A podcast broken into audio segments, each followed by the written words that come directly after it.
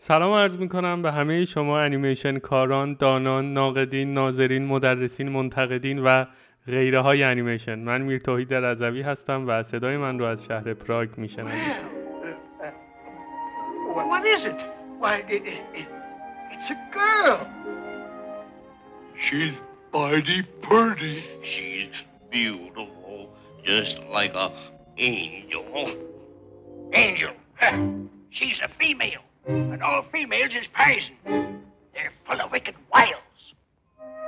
What are wicked wiles? I don't know. But I'm agin 'em. What's wrong? Wake her up. Oh, let her wake up. She don't belong here nohow. Look out. She's moving. She's waking up. What do we do? خب دوستان من امروز تاریخ ها رو یه مروری بکنم امروز اه، اکتبر 24 اکتبر 2020 در ایران سوم آبان 99 هست. الان توی ایران ساعت هفت بعد از ظهر یه رب به هفت. و من دارم این پادکست رو رکورد می‌کنم. امیدوارم که مورد توجهتون واقع بشه. امروز قراره که Illusion of Life رو بخش داستانش رو ادامه بدیم. فصل شماره 14 و مطمئنم که بعد از این فصل ما نگاهمون به داستان در انیمیشن تغییر خواهد کرد. اگر از پیش تغییر کرده که بسیار عالی خب نگاه من به داستان انیمیشن از خیلی سال پیش تغییر کرده. مخصوصا بعد از ساخت کار کوتاه هم متوجه شدم که داستان شوخی نیست توی انیمیشن و خیلی باید جدی گرفته بشه. و برای شماهایی که بعد از این کتاب قراره که نگاهتون تغییر بکنه مطمئنم که خیلی اتفاقهای خوبی در آینده خواهد افتاد.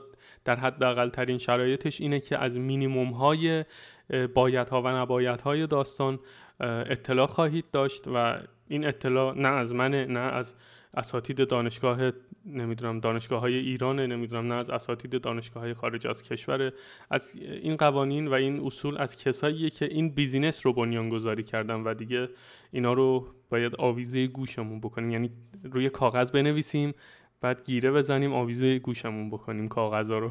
هر موقع لازم شد همینجا بکنیم نگاه کنیم باز دوباره آویزون گوشمون بکنیم. همون آویزه گوشمون بکنیم. چرت و پرتی بود گفتم الان به ذهنم رسید گفتم بگم. آره دوستان نکات بسیار خوبی رو عنوان کردن.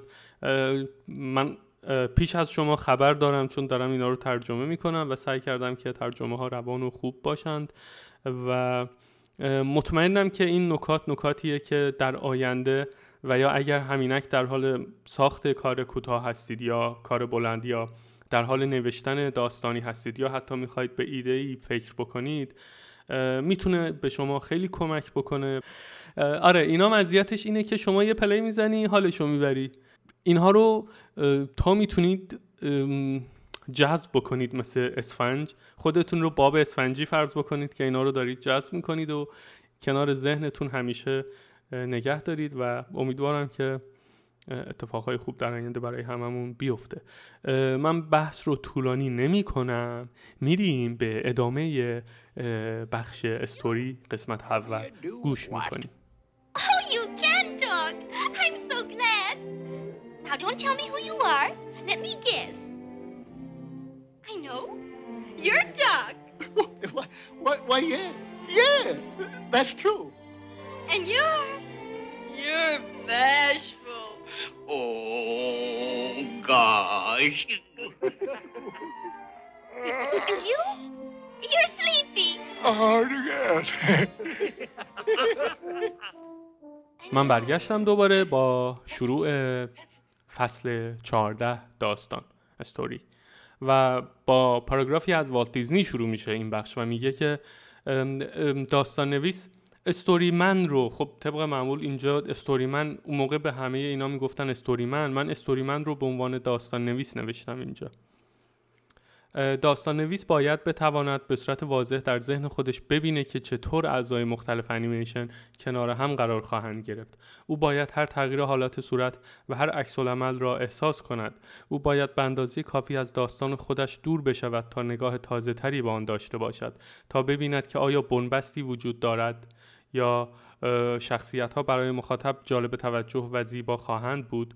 او همچنین باید تلاش کند و ببیند کارهایی که کارکترهایش انجام می‌دهند از طبیعتی جالب توجه برخواسته باشد. دوستان والت دیزنی توی همین یه دونه پاراگراف دیگه همه نکات مهم رو دیگه گفت تموم شد رفت دیگه. اینکه بتونیم خودمون رو از داستان جدا بکنیم. اون دلبستگی ها رو بذاریم کنار به کاراکترها به فضاها به اینکه آقا این ایده خود منه و فلان اینا نداریم از این چیزا. می‌ذاری کنار همه اینا رو و کاملا بیطرفانه نگاه می‌کنی و می‌بینی که آیا این داستان ارزشش رو داره یا نه بنبستی وجود داره یا نه. کارکترها آیا جالب توجه هستن از لحاظ رفتاری و تفکری و دیالوگی یا نه؟ آیا چفت و بست میشن توی داستان یا نه؟ و طبیعت اونها به چه شکلیه؟ از کجاها اومدن؟ چطور باید نسبت به اون زمینه ای که دارن رفتار بکنند و از این چیزها. و ادامه میده کتاب و میگه که یک فیلمساز دبیرستانی جوان روزی برای ما نوشت و پرسید چه چیزی یک داستان رو خوب می‌کنه؟ کارکترهای عالی شوخیهای خوب یا تداومی خوب؟ متاسفانه هیچ گونه رازی که به شدت ازش محافظت بشه و یا هیچ پاسخ ساده ای بجز قضاوت کار سخت و استعداد برای این سوال وجود نداره. تموم شد رفت. همون چیزی که خود والت دیزنی گفت قضاوت کار سخت و استعداد. اینکه بتونی کارت رو قضاوت بکنی از نقطه نظر یک آدم بیطرف کار نقاط مثبت و منفیش رو ببینی و کار سخت بکنی تلاش بکنی شب و روز تا اون ماجرا رو به بهترین شکل بنویسی تمامی ابعاد رو مد نظر داشته باشی و استعداد که به حال من به استعداد به شدت معتقدم چون بعضی از آدم ها استعداد دارند بعضی ها ندارند. و اگر داستان نویسی با استعداد شما همسو باشه استعداد در این زمینه داشته باشید بسیار راحت تره برای شما تا چیزهایی رو ببینید که دیگران نمی‌تونن ببینند و اگر شما چیزهایی رو ببینید که دیگران نمی‌تونن ببینن هم توی داستان و هم توی دیدگاه کلی کار دیگه کار لحظه به لحظه کار برای شما عذاب نخواهد شد.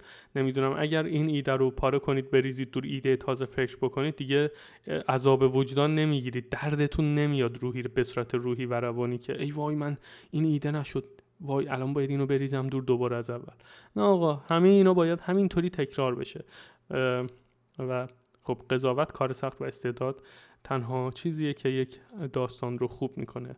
نه کارکتر عالی نه شوخی خوب نه تداوم. ادامه میده کتاب و میگه داستان طبیعتا با یک ایده خوب برای تمامی پروژه شروع میشه و روزی یک داستان نویس گفت فیلم برای من هیچ فرقی با ایجاد طرح روی کاغذ، نقاشی، ترانه، اجرای موسیقی یا چیزهای دیگه نداره. اگه حرف مشخصی ندارید، نباید به هیچ وجه مداد یا قلمو به دست بگیرید. و کتاب ادامه میده و میگه فراتر از یک حرف مشخص یا دلیل واضح داستانتان باید به اندازه اهمیت داشته باشه که ارزش تبادل با مخاطبین رو و ارزش کار و تلاش برای به تصویر کشیدنش روی پرده سینما رو داشته باشه. داستانتون باید جالب توجه باشه برانگیزاننده و مجذوب کننده باشه و در نهایت باید یک داستان باشه. یعنی علکی نیست همه اینا. باید با مخاطب ارتباط برقرار بکنه باید ارزش کار و تلاش برای به تصویر کشیدنش رو داشته باشه. حالا من یه تجربه اخیرا دارم با یه بنده خدایی که یه متنی رو برای ما نوشته بود. این بنده خدا دیگه متوجه این خیلی توضیح دادم. خیلی هم تلاش کرد که ناراحت نشه اذیت نشه. به حال یه جاهایی ابراز ناراحتی کرد. ولی خیلی از افرادی که توی مخصوصا توی بحث داستان نویسی فعالیت می‌کنن. به این نکته توجه ندارن که بابا این یه تیکه کاغذی که این متون روش نوشته شده قرار ماها نه ماها سالیان سال ده ها نفر آدم رو درگیر بکنه. هم از لحاظ هزینه هم از لحاظ همه همه طور. و فقط نوشتن و رها کردنش نیست. به همین خاطر میگه که باید ارزش کار و تلاش برای به تصویر کشیدنش روی پرده سینما رو داشته باشه. نه فقط پرده سینما. شما آقا کار کوتاه می‌سازی برای جشنواره ها یا کار کوتاه می‌سازی برای دل خودت. باید ارزش اینو داشته باشه که روت بشه نشونش بدی. بگی آقا این کاریه که من ساختم و افتخار می‌کنم بهش. می‌دونید این چیزیه که باید بهش خیلی توجه بکنیم که داستانی رو بنویسیم و داستانی رو بهش فکر بکنیم و در مسیرش تلاش بکنیم که ارزش به تصویر کشیدنش ارزش کار و تلاش برای به تصویر کشیدنش روی پرده سینما رو داشته باشه. و ادامه میده کتاب و میگه زمانی یک هنرمند اینها رو کل این مباحث رو اینطوری جمع بندی کرد. داستانی خوب توسط انیمیشنی ضعیف نمی‌تونه خراب بشه ولی از طرفی یک داستان ضعیف هم با بهترین انیمیشن نیز نمی‌تونه نجات پیدا بکنه. خب من واقعا چیزی به ذهنم نمی‌رسه بهترین تعریف در مورد اهمیت داستانی که تکنیک رندر خوب کار خوب نمی‌دونم استفاده از زیبراش استفاده از ماری استفاده از ویره استفاده از آرنولد نمی‌دونم استفاده از مو استفاده از رندرمن اینا قرار نیست کارتون رو زیبا بکنه و نجات بده اگر داستانش آتش خالیه ولی اگر داستان خوب داشته باشید و تکنیک ضعیف. معمولی نه حتی ضعیف میاد و اون رو نجات میده و دیده میشه به خاطر اینکه حرفی برای گفتن داره. و ادامه میده کتاب و میگه که اون شخصی که این مبحث رو جمع کرد می‌تونست ادامه بده و بگه یک داستان خوب هم می‌تونه در طی پروسه بست و توسعه در دپارتمان داستان خراب بشه. فقط به خاطر اینکه داستان عالی هست دلیل بر خوب ماندنش پس از بارها و بارها کار بر روی استوری بورد ها نیست. این هم نکته خوبیه. ما به یه نقطه ای از کارمون می‌رسیم گاهی اوقات که شروع می‌کنیم یه داستان رو خیلی بست دادن خیلی اد کردن خیلی حذف کردن ایده اضافی چپوندن نمی‌دونم باز دوباره اون اون وسط بست و توسعه دادن. در نهایت دا- داغون میشه اون داستان. باید حواسمون هم به این باشه که ایده هامون و داستان هامون در طی پروسه بست و توسعه نابود نشه و خوب بمونه. Know,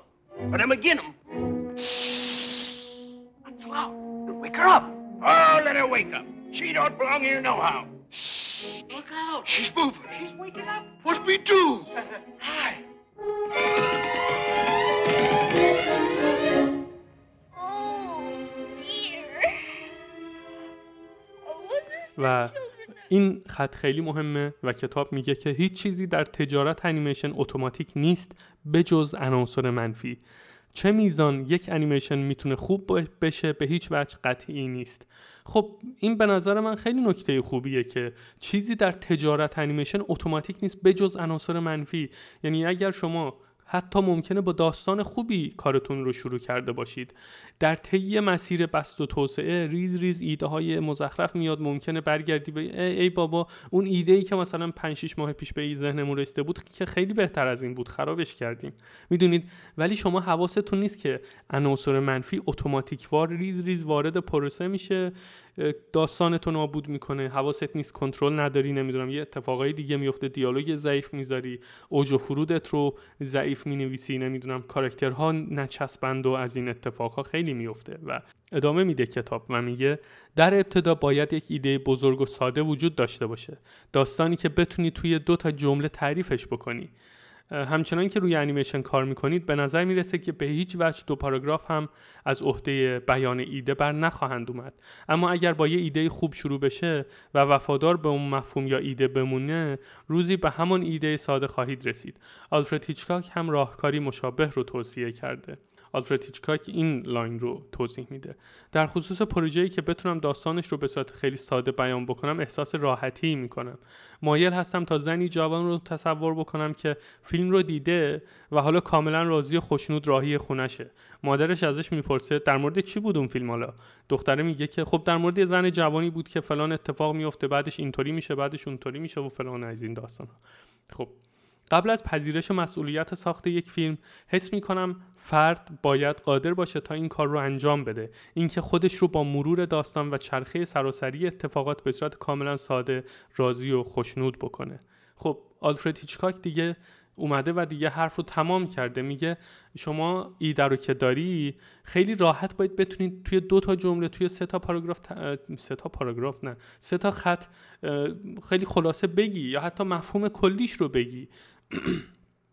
اگر تونستی این این مفهوم رو و این فیلم رو به صورت ساده بگی فیلم خودت رو و ایده ای که داری روش کار می‌کنی. این که آقا یعنی می‌دونی داری چی کار می‌کنی. ولی اگر ندونی که چه چیزی برای گفتن داری و مخاطب رو سردرگم بکنی و اون دختری که داره میره خونه مادرش بپرسه که البته راضی و خوش خوشنود نیست اولندش. و می‌رسه خونه مامانش میگه که خب چطوری بود فیلم؟ میگه بابا چرت و پرت آشغال بود. اصلا حیف اون پولی که دادم بلیت خریدم. و این اتفاق میفته. به همین خاطر حرف هالفرد کاک رو باید آویزه گوشمون بکنیم. Oh,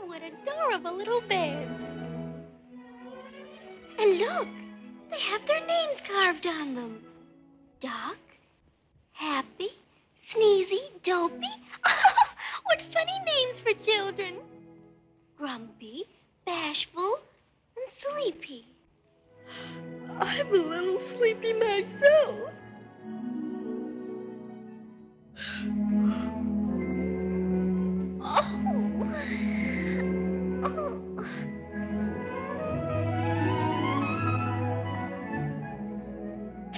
آره نکته ای که توی پاراگراف اول میگه توی بخش دوم این خیلی باحاله. میگه که اگر هم نتونستید توضیح بدید داستانتون رو توی چند تا خط یه ایده یه مفهوم کلی باید داشته باشه و باید وفادار باشید به اون مفهوم و ایده و داستان رو در کنار در حول و هوش اون ایده ساخته و پرداخته بکنید. و اینم نکته خوبی بود. و کتاب ادامه میده و میگه ما متوجه شدیم که ایده برای فیلم انیمیشن باید حتی بیشتر از اینها هم مستقیم و یا direct باشه. حسادت باعث میشه تا ملکه خود برتربین زندگی یه پرنسس جوان رو تهدید بکنه. پرنسس به جنگل فرار می‌کنه و اونجا با هفت کوتوله آشنا میشه. وقتی ملکه که حالا تغییر شکل هویت داده پرنسس رو گول می‌زنه تا سیب مسموم شده رو بخوره. گمان میره که دخترک مرده و در یک تابوت شیشه‌ای نگهداری میشه تا زمانی که توسط اولین بوسه از جانب معشوق بیدار میشه.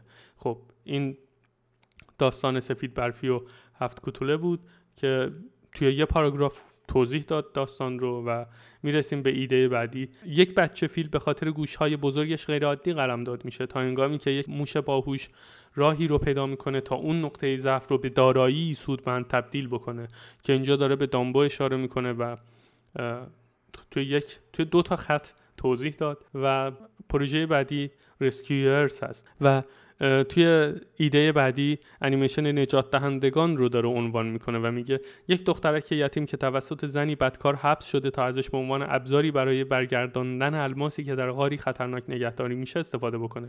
دو موش از جامعه امداد و نجات بهش کمک می‌کنن تا الماس رو پیدا بکنه. بعدش با کمک چندین حیوان محلی بهش کمک می‌کنن تا از چنگ اون زن فرار بکنه. و ادامه میده کتاب و میگه چنین سیناپس هایی هیچ تصویری از کارکتر پردازی های غنی یا مزه نهایی فیلم رو القا نمی کنند ولی منعکس کننده عناصری بنیادین هستند که کمک می‌کنن داستان کنار هم چیده بشه و کارساز بشه. اگه ایده شما در اوایل پیچیده باشه باید حتی قبل از شروع ساخت کلی گفتگو و فکر در موردش اتفاق بیفته. خیلی وسوسه ها هست تا کارکترهاتون رو در وضعیت ها و موقعیت هایی که دوست دارید و دوست داشتنی هستن قرار بدید و اونها رو بیش از اندازه بست و توسعه بدید. با این آگاهی که می‌دونید پروژه نهایی عالی از آب در خواهد اومد. اما این زرق و برقها به هیچ کاری نخواهند اومد. اگر از همون ابتدا یک انگیزه و هدف قدرتمند و شفاف عامل هدایت داستان در کار وجود داشته باشه